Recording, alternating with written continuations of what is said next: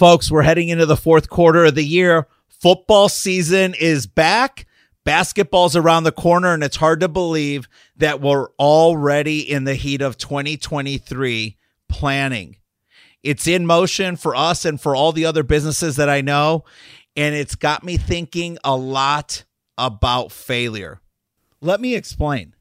So often, I've made these elaborate plans to avoid failure in the future. And we can be afraid to make the decision to implement a big change or take a big risk to try to further ourselves because we're afraid that something might go wrong. And then what? It had me thinking about when Mat Ishbia, CEO of United Wholesale Mortgage, shared that he believes in the idea of measuring once and cutting once. Different mindset, right? He doesn't have any big regrets because he's willing to try new things and fail quickly. If something doesn't work, I've never seen him be afraid to go back to what he used to do and do well. I think we can all apply that mindset as we head toward the end of the year. Dream bigger and don't be afraid of failing. You can always go back to what you used to do and do well.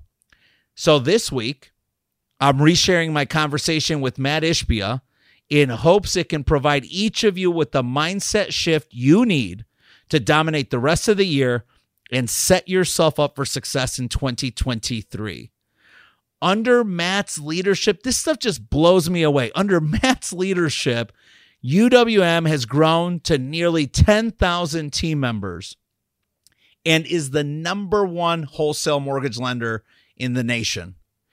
Enjoy my conversation with United Wholesale Mortgage CEO Mat Ishbia, and be sure to tune in next week to hear my latest conversation with former Michigan State linebacker, Rose Bowl champ, Big Ten champ, Cotton Bowl champ, New York Jet, and entrepreneur Taiwan Jones. You're really going to enjoy that episode. And for today, I hope you enjoy the conversation with Mat Ishbia.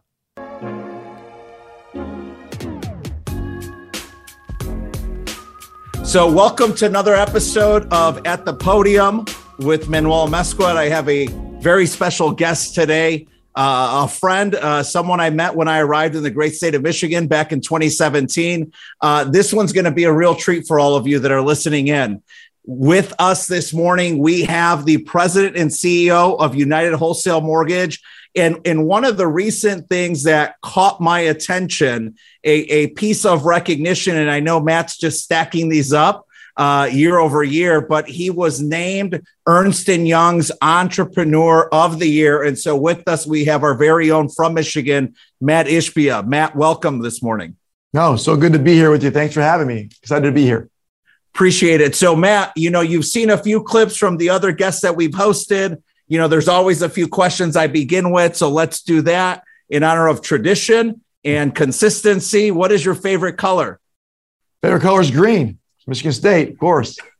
Spartan Nation. Spartan Nation, uh, of course. What is your favorite afternoon snack?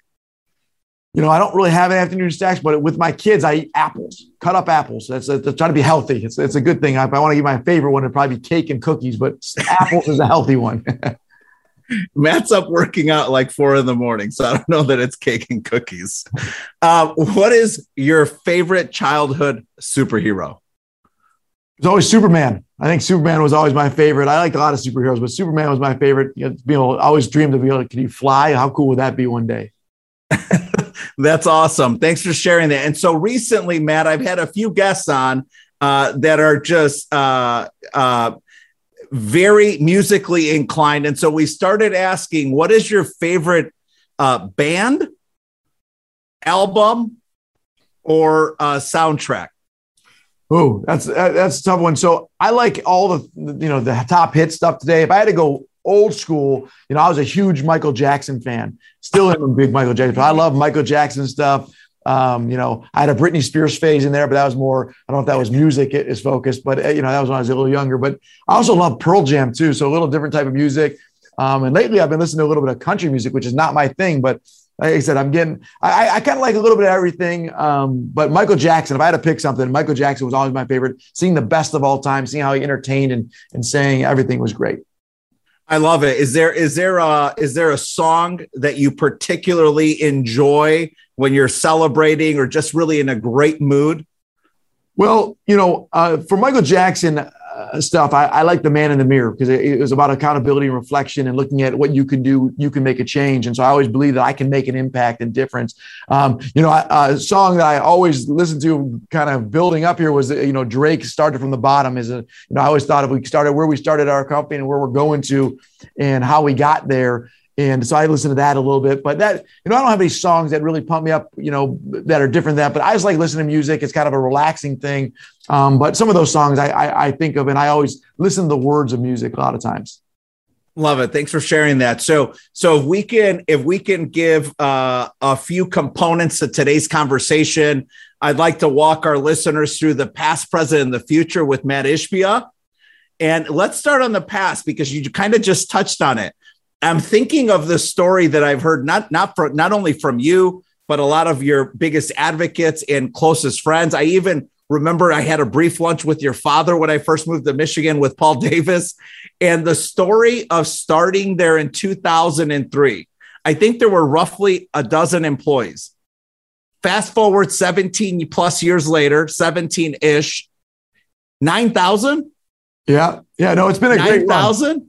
You know, so UWM, you know, 12 people weren't even ranked. Nobody knew who we were. And, you know, I started and I started there at the, lowest paying job, you know, taking FactStop fact machine, learning the business from the ground up and kind of we built it together. And it's not Mat building it, it's my team. I got a great team of people that have helped me do this, go from 12,000, 12 people to 9,000 people over the last 18 years and, and, you know, become the number one wholesale mortgage lender company for seven straight years now and, and the number two overall mortgage company. So we've grown quite a bit, but we still have a long ways to go um, on what we're planning on doing. And it's all been built on teamwork, family, culture, coaching people, all the things that I know you subscribe to as well, the way you think about things, Manny.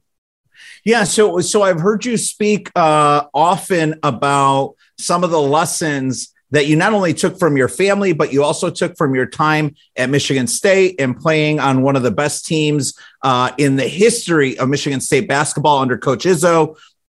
Can you reflect a little bit on one or two of the most meaningful lessons or the ones that most consistently come to mind as you're serving and leading one of the fastest growing companies in the country today?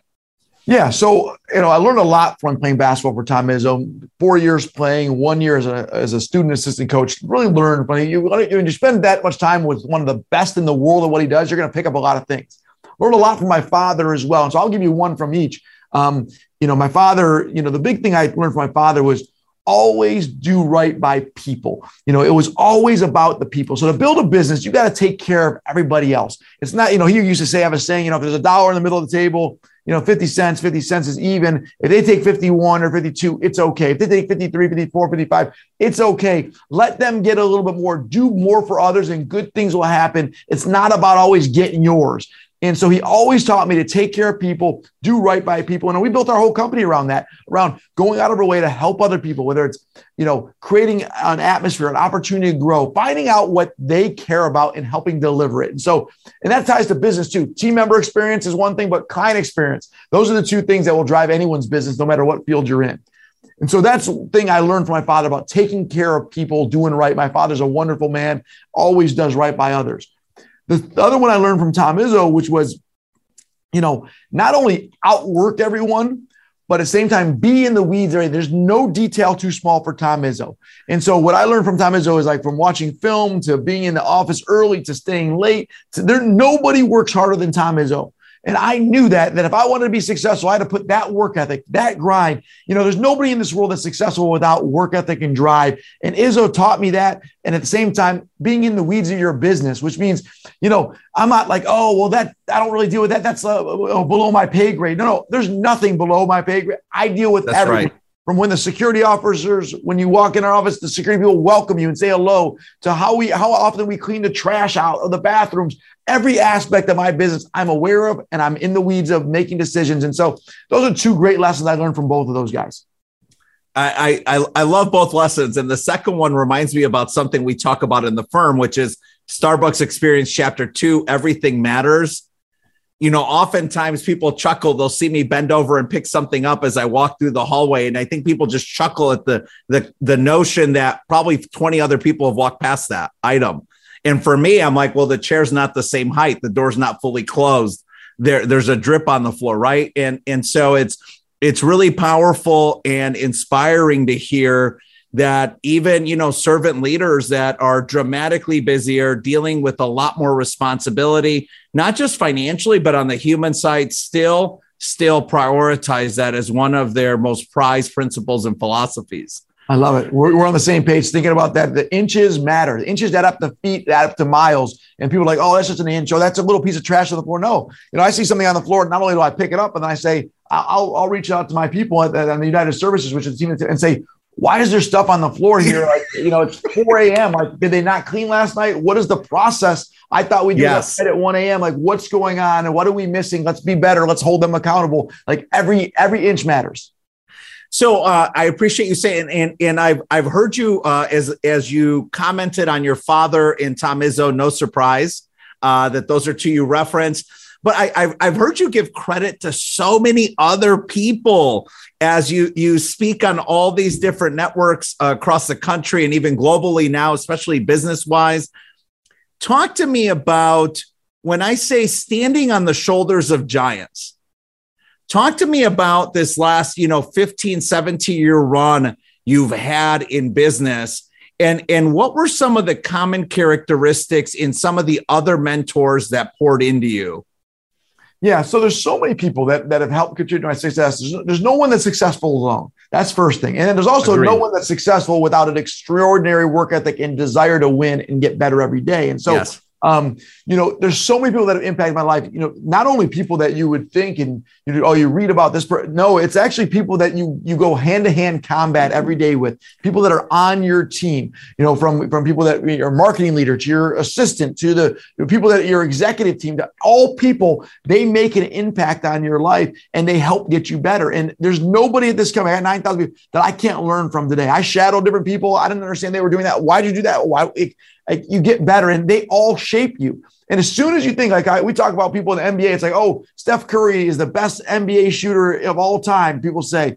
he's not like he's the best shooter and he stopped practicing. He's practicing every day to get better and continuing it. So every day I'm here. I'm a great CEO. I like to think I'm doing great, but I'm not anywhere near where I'm going to be. I'm getting better every day. And I have to learn from people and work on my craft every single day. That's how it is. I want to give a special shout out to my friend Dana Cornelius. Dana's the CEO, co owner of Sport of Kings, the, the gear that I am rocking today. Yes, folks, I do wear more than a blue suit, white shirt, and a tie. Check out their website, sokfy.com. If you drop in the word podium in the discount code, they're going to send you an amazing, amazing, amazing package of whatever you order with 20% off. Check it out, Sport of Kings. Love Dana and Tiffany. So I, I have like 71 questions set up and we're going to get through like seven. But so that that just made me think of you you remember the one time I reached out to you and I was blown away that I continued to see pictures of you having lunch with interns. And I'm like, he has like 700 interns a summer 800 900 I, I can't even remember what it's it's approaching a thousand. And and i just i was like how do you do that? Right? And so i i have to believe i have to believe that there's a couple things that are important to you. I have to believe that you're consistently auditing your circles auditing your calendar auditing who uh, auditing who's influencing uh, your allocation of time and your decisions. Talk to me a little bit about how do you decide how to allocate and invest your time? And who helps you for for aspiring leaders people uh, you know growing in in in in uh, roles of leadership in large organizations? How do you ensure that your time is properly allocated to the things that matter most in that moment at least for that moment Yeah, so a couple things there. You know, first off, time management is so key. We all get 24 hours. No matter how much money you have, no matter how smart you are, you got 24 hours, I got 24 hours. And so yeah. I've decided I'm going to outwork everyone. Which means I'm going to work more hours than you, but at the same time, I'm going to actually be more effective in my time. Structure. People are like, oh, you're self-employed, you're the CEO. You've got to come meet me for golf. Like, you understand? Like, are you crazy? Like my minutes, every minute of my day is man. So as I told you, like I'm out of here right at 11:58 to 12 o'clock. Like I keep moving my whole schedule. So my assistant Chelsea, she's fantastic. She makes my life easier by not only solving things for me, but at the same time, she keeps me on task, on point. Because every 15 minute meeting, every 10 minute meeting matters. Now, you talk about me having lunch with interns, summer team members. Of course I do. I go down the new cafeteria, our cafeteria here, multiple times a week and just pick up my lunch. My once again, my assistant will grab my lunch for me. I walk in and I go sit with random people I meet them, I find out what they do, what I can do better. I get ideas and I bring it back to my team and I improve things. That happens almost every day. I'll say three times a week, three to four times a week. I do that. And so, but at the same time, I make myself available. You're a CEO, you run your company. Everyone has access to me. They reach out to me. Yes. I'll have a meeting with people. And so, but it's a 10 minute meeting and it's literally starts. And then by the way, my assistant they one of them comes in after when there's five minutes before the meeting's ending and they interrupt, say, there's five minutes left, and then we gotta go. And they get me out of there, right? Because I have to go to the next meeting and I'm never late to anything. And so structure and time management is so key to a successful business person, really a successful person. Who so so I've I've chronically uh suffered from internal punctuality. And our office is much smaller, as you know and there's about 100 people on 20,000 uh, 20,000 square foot floor. And and I see you and it's so true. I've experienced that on the other side of the table as a visitor at your office. Just the the system the structure the discipline to that 5 minute notice of you have to be somewhere else in 5 minutes. Where where did you pick that up from? Like it, it's something that I, I don't think i'm the only uh, aspiring executive struggling with that right? Because I experience it being on the other side of the table from other people, but that commitment to being on time. Where did you pick that up from? And, and how do you how do you pass that gift on to the others that you're mentoring and pouring into? Yeah, so Michigan State basketball, we have a thing called Spartan time. That means you're 15 minutes early to everything. You don't show up. You know, if I used to, we had 4:30 a.m. lifting. I get there at 4:10, and you feel like you're making sure you're not late. Like, like no one shows up at 4:28 for a 4:30 a.m. lifting, right? And that's that's college kids. And so the point is, every minute matters. You only get 24 hours. And so to like, I think one of the most disrespectful things to do is if I have a meeting with 10 people and it starts at 9:30 and I walk in at 9:33. That's three minutes times 10 people. I just wasted 30 minutes of my people's time disrespectful, unacceptable. We don't do it here, right? And, my meetings, like I walk, I run a Monday morning meeting with 70 of my leaders. Monday morning, 8:30. I walk in at 8:28, 8:29. Everyone is there around the table. No one's walking in late. Everyone's got their notes. They're ready to, to, to go. Every minute matters. If you start taking like, what's the difference between 8:59 and 9:01? Oh, it doesn't really matter. You know, it means everything because it's discipline, it's structure. And you know what? What other things do you cut corners on? If I tell you, I'll meet me at nine o'clock and you show up at 9:02, Manny, and then I say, Oh, well, help me with invest my money, help me with insurance. I'm like, yes. what other corners is he cutting? He showed up two minutes late. Like that didn't matter. What else doesn't matter to him? I asked him to do these four things. He's only going to do three of them. And so my perspective is every minute matters. And you, if, if you show that it matters and you show that discipline, you will be successful. At our company, it's known. You set expectations. We show up on time. We don't come in late. You know, hey, oh, it's oh, I got traffic on the way in. Leave 30 minutes earlier. You don't miss it because it's important to you. It's important to me. As you're as your organization has grown, how have you ensured that your direct line of leadership, the ones who have the most access to you, are also embracing, absorbing, obsessing about those disciplines and commitments? And how are they ensuring that they pass that down to the next level of leadership at an organization that I mean, just I mean, it's it's an ocean now. Yeah, no. So just like you know, I mean, things start with the leadership. Start at the top. If I make it take it serious, they take it serious. If I think it's not important, they think it's not important. And so you are very important as a leader of your organization to make sure you set the tone and execute across the board. So that's a big, big part of it. But at the same time, every detail. So when you meet with me, Manny, or anyone meets with me, you, you know this because we've met multiple times. Every meeting I have starts on time. Mm-hmm. I get a mm-hmm. five minute notice. I'm ending on time mm-hmm. and I'm mm-hmm. getting to the next place. But on top of that, there's an agenda. Every meeting has a agenda. Yes. We allow no technology in our meetings. So if I run a meeting, you're not having your phone out on front of me. You're not having a laptop. You're going to mm-hmm. take notes and you're going to fill it up later because we are effectively every minute matters. And so, you know, you have to be consistent with it. And when you set the tone, you know, too many people are kind of like, oh, well, yeah, kind of willy nilly about it. Like I'm very, very just direct on what matters, and that's how we run meetings at the whole company. And then it filters down, and then you you you, you check in. I walk into meetings all the time in my office. I'm, I have a no meeting Thursday. I walk around. I'll pop in someone's office, someone's meeting, and see it's 9:32 a.m. Like, where, where where's everyone? What, what, yeah. Why three people in here? What are we? And at the same time, every meeting, are you walking away with actionable things to do, or did I just waste 30 minutes of my time? It's great feedback. I hope I hope everyone in our organization heard that. Um, it's disrespectful.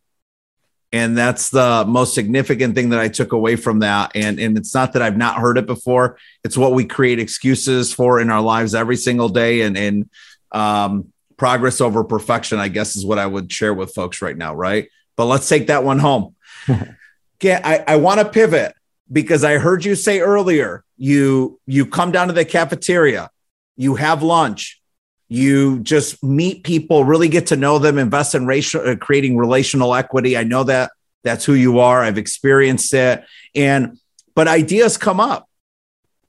Ideas come up. And, you know, I'm wondering, I, I feel as if watching from the outside looking in, I consistently see your organization have a vision for where the puck is going. I've been I've been wanting to ask you about this because when you dropped this really happy bomb on the industry recently, it's like I just heard like like tidal waves all across the country. Talk to me about Appraisal Direct. I mean, tell me how is how is that going to transform the mortgage and lending uh, industry and experience for consumers? And and how do you continue to come up with these? Yeah. So uh, this is the thing. Though I come up with them because I talk to my clients. I'm in the weeds of my business. Back when the way I came up with appraisal things was I was out in Arizona visiting clients. I'm a normal person. I go shop to shop, have meetings. I'm in there talking to them, and I'm like, so my questions always are: Tell me one thing we're doing great at UWM, and tell me one thing that could be better. And at that point, a lot of them told me, oh well, it's not really you, but the appraisal process sucks. And it's like, well, that's part regulatory requirements and a lot of different things that came in place. I said, well, shoot, I can make this better. And so we started crafting how can we do this better? Save consumers money, make the process faster and easier, yes. make my clients, mortgage brokers, happier, and so they have more consistency and so they can wow realtors. And we basically said, how do we do this? And that was where Appraisal Direct was born from. And we implemented, executed, built the technology out, built the team out, and and it's going fantastic, right? And so, yeah. how do you do that? How do you change? It's it's listen to your clients. Like I don't come up with ideas anymore. I just hear them. I don't just discount them because like a lot of people would say, oh, they said appraisals. I could have come back and said, hey guys, good news is like our clients love everything about us. They don't like appraisals, but that ain't our problem. That's the appraisal management companies. Well, I'm making it my problem. I'm creating the work. I'll solve it because it matters to my clients, so it matters to me. Yeah. So so uh, talk more about that last statement. I've I've seen you have a um a consistent history of working to solve industry issues. Industry issues. Yep.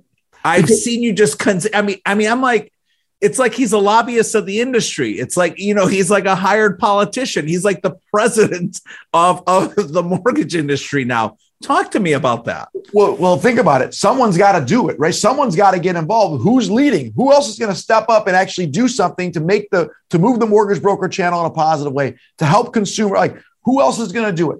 Right. And so, eh, oh, well, I hope that someone else, I hope that they yeah. change this rule. Like, no, no, I'm going to take it on myself and try to make change within the rules, how we can do it, talk to the right people and execute. And so, too many people say, like, oh, well, I can't change that. Control your controllables, focus on things you can control. And I dominate those things and I focus on those things. And that's where I spend my time. And once again, rigidity, I know people think I'm very rigid and very structured of my schedule, and my focus on things that matter. I do not spend my time on things I cannot control. Someone says, What's interest rates going to do? Doesn't that impact your business? I said, I can't control interest rates. I don't care. I'm going to win either way. Rates go up, rates go down. I will win. I'm focusing on what I can do to win. I can't focus on what's the Fed's policy on this and that. Like I don't, I don't, I don't have an in on that. I can't change that. I control my controllables. So I saw you just uh, recently return from the AIM conference, and and I have to think there was an incredible, incredible, uh, just inspirational reception to all of the recent announcements. Uh, for for the clients you serve, the independent brokers that you serve that weren't able to be there, what what are one or two messages that they need to just hear? They need to be reassured of with you as as as their greatest advocate uh, and and uh, and and and person who's kind of clearing the pathway for their success. What's the message they should hear? Well, the biggest message from that conference, it was awesome 3,000 mortgage brokers, the biggest mortgage broker event since pre crisis. It was great to see the energy and the passion, people learning, wanting to get better. But the big message I was sending out there was hey, we're all winning right now. Rates are low. What's the future look like? How do we dominate 2026? My presentation was mortgage industry 2026. Here's what you got to do today to make sure you win then. And some of the things we talked about is like, I'm not going to relax at UWM. We're going to continue. We appraisal direct. We roll out the thing called the source and the thing called Bolt, which is going to change the game. Like if the process is going to get faster, easier, cheaper, come along with us. Don't sit there in the old school ways because if you do that, you'll get left behind. We are going to win together as a team, and that was the thing. Is there's a great community, a great family, a team atmosphere with mortgage brokers, and we're all moving forward, and we're going to win in 2026 and beyond. And we got to start doing things today to make sure we're prepared for that. Yeah, so I consistently hear you uh, reference about we're all in this together, winning as a team. You know, I have a dear friend, Lee Rubin, who says team exists because there's such a great challenger opportunity. It could not be accomplished or achieved alone. What is the next great challenge or opportunity within your industry? And, and do you have thoughts or ideas or comments around that? Well, the biggest challenge is education in the market, right? Nobody like we, I'm a mortgage guy. Nobody wants a mortgage, man. You never call and say, hey, I'm thinking about getting a mortgage today. No one wakes up, honey, let's get a mortgage. It's like, no, I want to buy the house.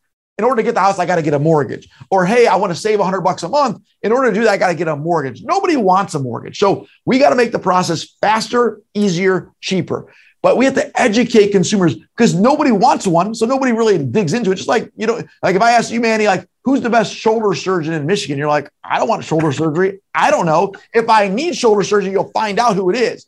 Well, this is the thing about mortgages. Nobody wants it. The thing is, nobody understands how to do it. You see commercials, mm-hmm. you go to your bank, you're doing it wrong.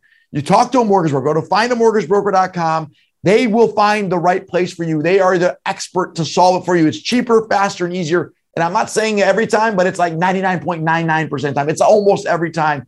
There's no reason to ever look elsewhere. And so, but we have to educate consumers because that's the process. And so, being a public company now, I have a bigger stage. I'm able to educate more people, move the needle, and that's what we're focused on. You, um, I, I recently heard you say in one of your interviews, we are the best tech company in the mortgage space. I, I, have to believe you have your own innovation center, you have your own idea lab. Um, you've got to be investing heavily into that. As I hear about all these new programs that you're releasing, sometimes multiple programs in one calendar year. I mean, no one else is doing that. Yeah, no. So this is the thing we do so much in technology. I got 1,200 amazing technology. These aren't vendors and contractors and people. We are building stuff from scratch, cool stuff, whether it's using AI or predictive modeling or you know OCR. Like we're building cool stuff every single day because we're making the process faster, easier, cheaper. So many of my competitors say, "Well, gosh, that's a lot of money." If you saw how much I spend on IT, you'd be like, "That's crazy." And then I'd say, "What's the alternative?" Do we're going back to faxing? Am I going to fax documents up again? Like uh, crazy, right? Like that's we're gonna we're moving this way. If you don't invest in technology, you'll lose in any industry. Period. And if you're like, oh, well, I'm investing in technology, I'm using this vendor and that vendor. Yeah, vendors are there for a reason. Not that we don't use ever use a vendor, but we build the stuff ourselves because if I want to have control of my business, I got to build it myself. Um, it reminds me of uh, which I think it's it's tragic that we've gone away from uh, recognizing the significance of of things that are built in our great country, right? And and we went we went through a period of time when I was you know a younger adult where I mean there was just a tremendous amount of pride and gratitude for things that were built in the U.S. of A. And every time you speak on that, that's what I think about.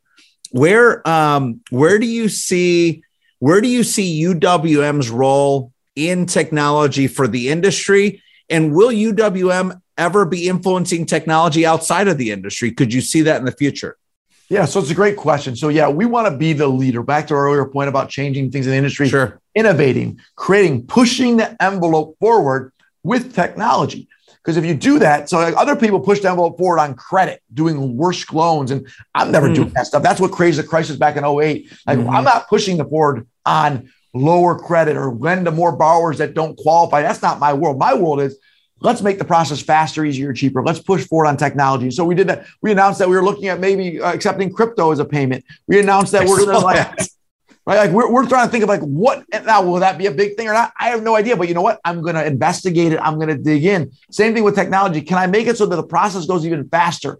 Like, how do I make it so that people don't have to deal with the mortgage? It's so simple and easy. And that's what we've been focusing on. And now, how can that affect other businesses? I think it can, because you know what? If I'm watching this and I'm or I'm talking about something outside of mortgages, I'm thinking, gosh, am I investing? Am I spending enough time thinking about technology? Am I taking my profits and putting it back in to win in technology? Because that's how you win in 2025, 2030. Yeah, no yeah. one believes there'll be less technology in the future. So we innovate, uh, come up with new ideas, find out what your clients want and build it for them, and you will differentiate your business. So I, I, I, um, I often think about the fact that a vision uh, is only as exciting as uh, the people within the team and within the family and within the organization, if they're willing to embrace it, absorb it, obsess about it, you know, make it a part of their own vision for their life. I said this. I was talking to a good friend in Chicago this past weekend. As as you acknowledged, I'm a diehard Bears fan, and so we flew back with uh, a few clients and, and advocates of the firm for the Lions Bears game, and you know, I talked about how I was so excited for the time together today and said it's like he's built this like relentless, insatiable, unflinching army of advocates within UWM to where from when I've walked in and met the security team and I'm like, I, I believe I have a meeting with Mat Ishbia and, and they're like, oh, oh, you're meeting with Mat Ishbia. Well, welcome. But you, you know, the, that type of experience to when I have sat in the cafeteria or grabbed the Starbucks coffee. I mean, there has to be something unique, something special, something that you've obsessed about as you've built that culture and that army of advocates. What, what would you share with small business owners, large servant leaders of organizations around how you've done that? So it's a, it's a, thanks for the kind of words. It's a great, great thing. And I think this is the differentiator. Our culture and our business model tied to our culture and our people is everything. So if I'm a business owner outside of UWM, I'm thinking the secret sauce and how do I differentiate client experience, team member experience. First, but mm-hmm. I, I, told you, listen to your clients, find out what mm-hmm. they want and deliver it. Same thing with your team members. Find out what they care about, find out what matters to them. But then on top of that, on top of like it's not just amenities like like oh we got you got cool we got a Starbucks in your office. They must love it. That's that's lipstick on a pig if you have a pig. You got to go deeper. Deeper is this. You got to care you got to care about people. You got to go out of your way and show that you care. And so, how do you care about someone? You find out what matters to them. You find out about their husband, their wife, their kids. You find out what their goals are. Where do they want to be in three years? Give them opportunity to grow and be successful. What matters to people is their family, not your company, FYI. What matters to people is they want opportunity to be successful so they can advance themselves not your company. So how do you take care of those things? And you know what they'll do is like, he cares about me. I care about him and the company. And that's what we've done here, where people know that I care and we care. And if you care about them, they'll care about you back. And it creates this environment of happiness. And people feel that, and our clients feel it too. So we've, um, and I appreciate that. So the one thing I'm taking away is that it's okay to put lipstick on a pig. However, if 99.9% of everything you do is not investing in how to have help people achieve their goals, their dreams, and the life of uh, by design that they aspire for, uh, then you might want to stop putting the lipstick on. Yeah. Well, that's people think, oh, Google has a slide. You think people love it because they have a slide? Like, nobody thinks about a slide. It's, it's so stupid. It's it's cool to talk about. Just like my Starbucks is cool, and my gym is cool, and my arcade, and my library, all this stuff's cool. But you know what happens? What actually matters to people is how you treat them and the opportunity and a work life balance and tell them, hey, it's five o'clock on Friday. and You, don't you your son have a football game? Get out of here an hour early. Go home and be with your family. Uh, Get out of here. They care about that stuff.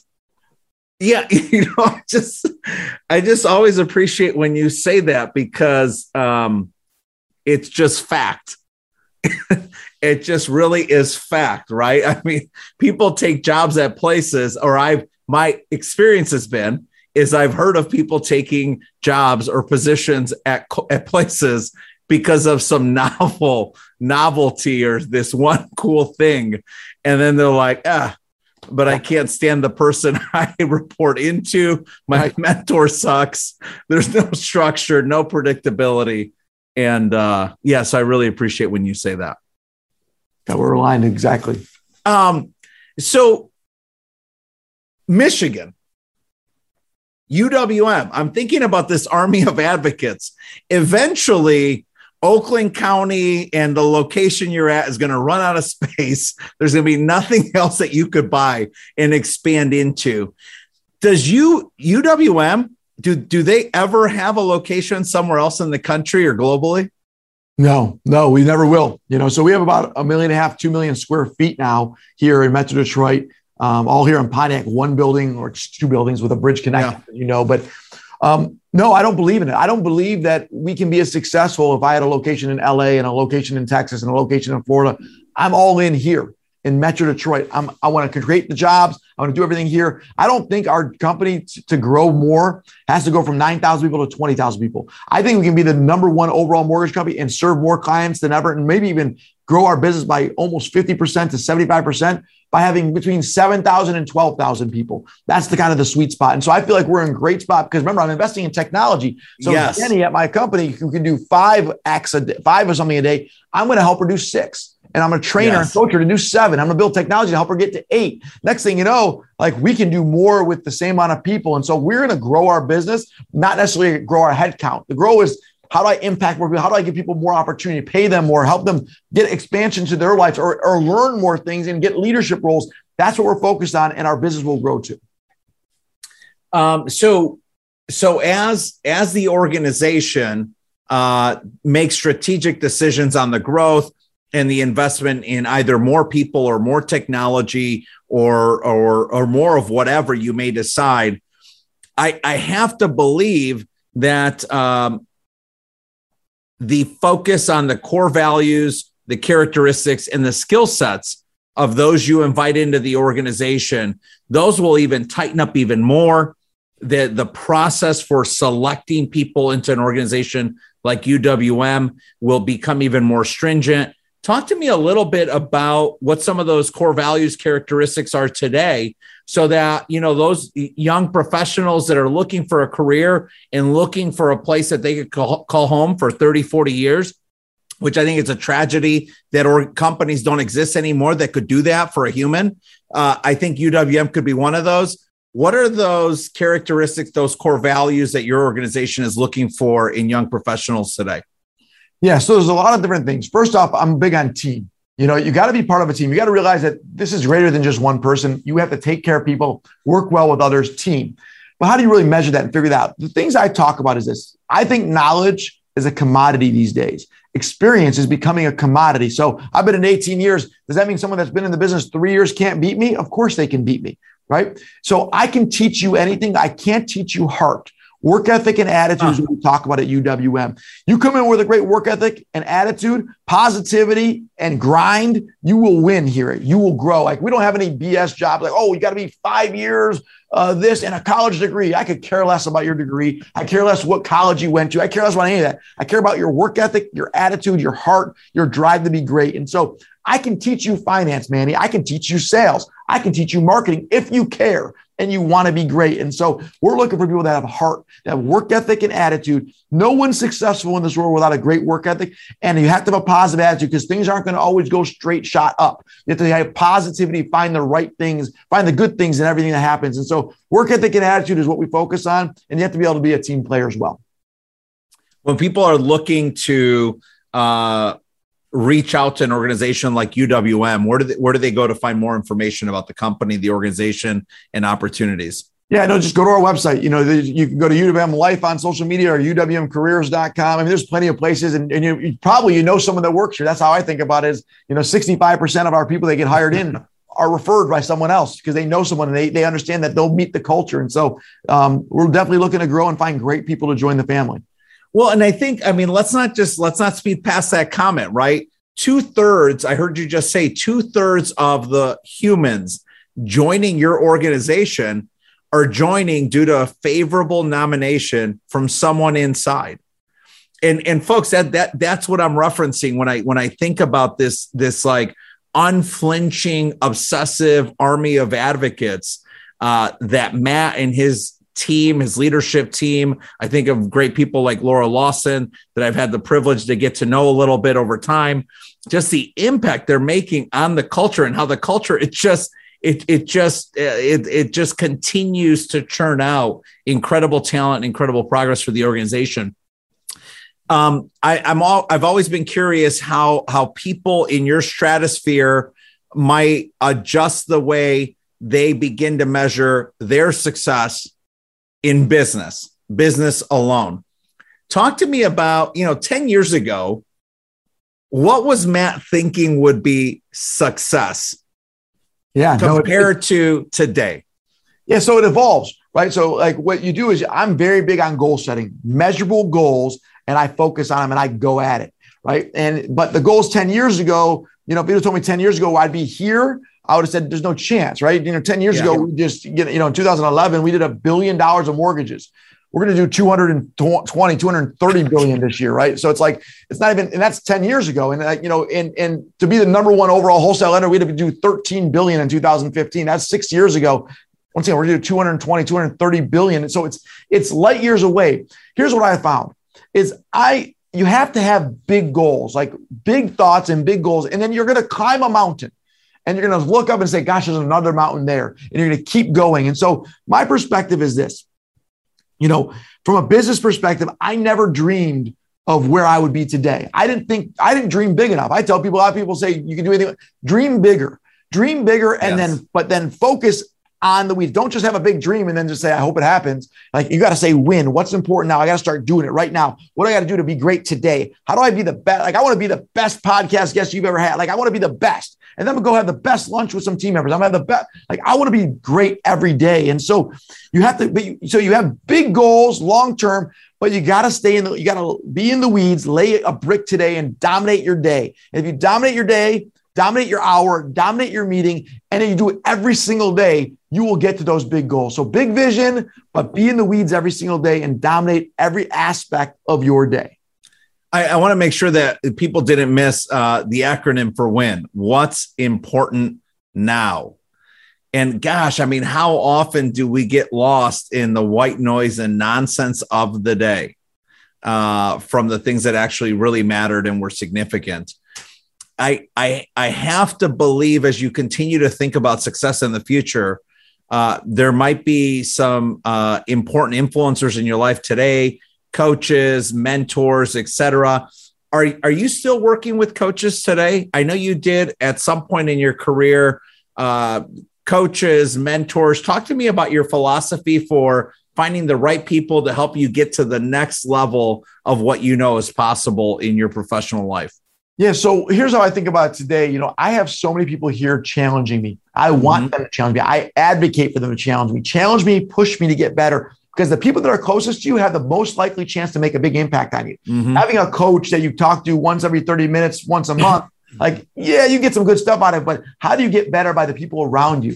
We do have leadership coaches at our company. Actually, one of my old teammates, Mateen Cleaves, is one of my coaches. Yeah. he, he pushes me, he challenges me, tells me when I'm full of it. And I love that. I love when people could challenge you. You have to have an open architecture in the respect of people can challenge you and push you until you're full of it. And that's how you get better. Because if you just kind of just go through the day and just keep going through, like you're not going to end up getting better. You're just going to keep existing. And then someone hungry like I was, or like I am, or like you are, will run right by you. And so I'm real big on pushing people to get better around me and asking them to push me and using that kind of as a team aspect. And of course, like I said, we have coaches here, leadership coaches, but I want to make sure that people, everyone is my coach. My marketing people are my coach. My assistant is my coach. My, my, my executives are my coach. Like everyone's pushing me to get better.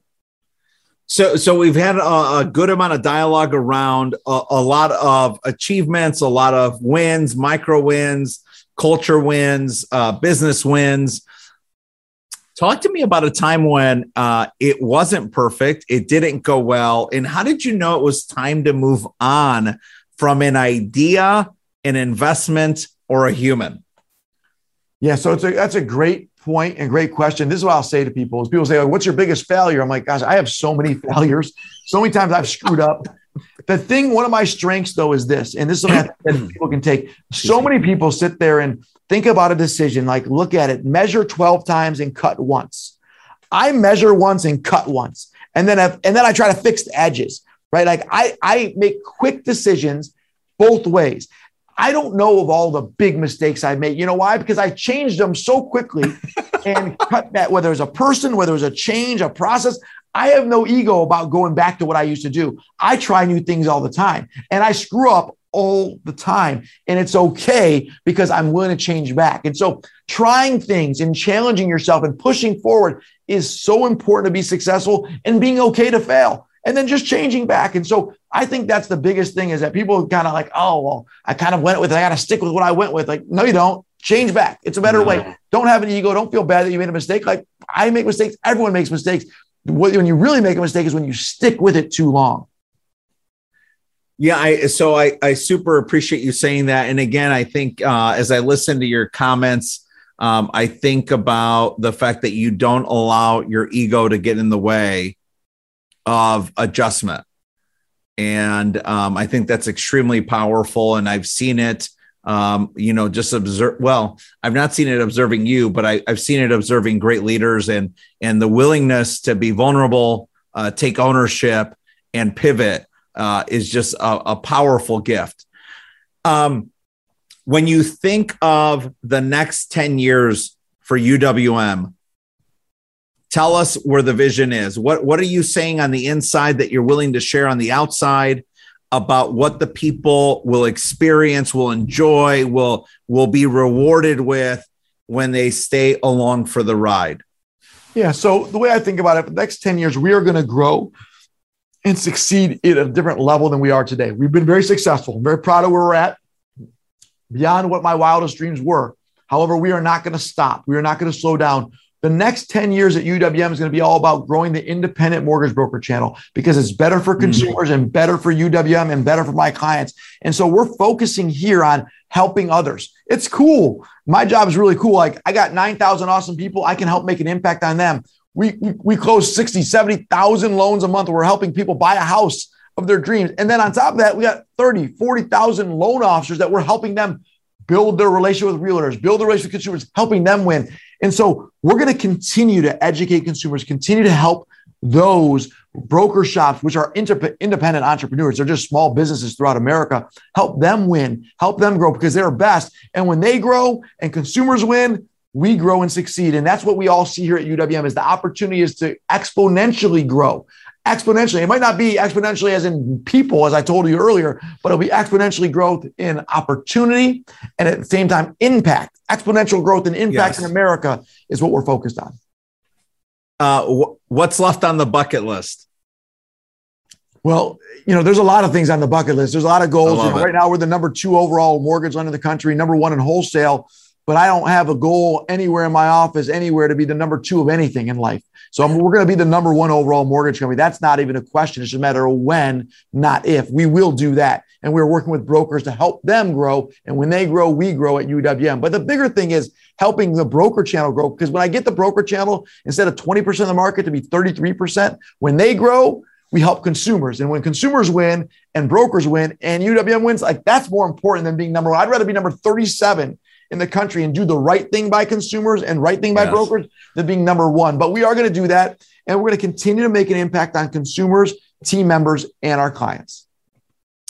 So I want to I want to end on a personal note. I I consistently see uh, you know these wonderful moments with your children, and I think that um, there has to be just some crazy inspiration that comes from watching them grow and and you and I we we talk about our children often when we're together And um are they coming into the industry you know I want them to be happy. So I love coaching their sports, being involved with them. But yes, I talked to them like, what a dream would it be for my kids, who I love so much, to come work here and be a part of it and learn from the bottom and grow and and just be in the minutia, and be in the weeds with me. I would love, love, love it. I don't know if they will. All I care about is that they're happy. I don't care if they want to go do something 180 from what I do. As long as they're happy and as long as I have a great relationship I mean, life's going to be great. I'm excited about it. Well, and my experience has mostly been with Ben, right? From from Liverpool soccer to flag football to seeing him, you know, at the at the carnivals and the festivals that you host. And I'm like, he's he's uh he's a mini ambassador, that's for sure, of the brand and uh of all the greatness that's been created by you, your family, and your entire leadership team. Look, it, it goes without saying, it's it it's literally been one of the most mind-blowing stories that I've been privileged to experience somewhat closer than most people might. And I can't tell you how much we've taken from that in our time in Michigan. Uh, super thankful uh, for the relationship for folks like Laura Lawson and Mateen Cleaves, Justin White, you know, some of the greatest people at your organization. You are absolutely correct that Chelsea is a coach and she communicates clearly uh, and professionally. And, and what I mean, I would I would expect nothing less from the people that are closest to you and around you. So thank you for your time this morning. Mat, if there was one last thing that you'd want to just share with folks that are listening today uh, about UWM, what would you want to make sure that they take away? Well, I think about UWM. I could talk about brokers and how it's better, but I think the thing I would share with anyone, business people, because you're you're a winner. Like what you've done in Michigan in your short time here has been amazing, right? You're a winner. You're a leader. You're building something special. People want to be around you. you. I really think what you've done has been fantastic. And I look up to you and how you're doing things. And what I would say is this you do this all the time, and I respect you. People focus on money. I don't focus on it. You don't focus on it. People focus on money. Oh, I got to get return on it. The biggest thing I tell any business person is stop trying to win by making money. Just go win. Go take care of the clients, take care of your team members, take care of your competitors. Be good to everybody, and good things happen, and you will win. I focus on winning every day. I focus on dominating my day. And as long as I'm getting better and I'm helping people do the right things, money follows success. It's not the other way around. And that's the big message I talk about here all the time is go be great. Go be the leader and you'll become the leader. Go win, you'll make the money. Money follows. Stop focusing on it. I think you've done a great job of building your business, not focus on sale, only sale, sale. You're focused on relationship, building something special, making an impact, and winning follows. Money will follow the winning. Folks, probably my favorite part of today's 50 55 minutes was when he gave us the analogy of a dollar on the table and who gets what amount. And look, I will tell you, it reminded me of our dear friend RJ King, who I think is an, an intellectual giant. And he talks about the secret to life and happiness is adding value to others. And when Mat gave us the analogy today of, hey, 50, 51, 52, 53, 55 cents, going the other way to the person I care about across the table, and I'll take the lesser amount, I know that in time I'll continue to win and be able to add value. That was powerful. It's a reminder that the math is the math, but the math is not always the secret. And uh, I look forward to hopefully many more years of friendship and, and being around your great organization. I wish you and your entire team and your family and those beautiful little children of yours nothing but success and happiness in life.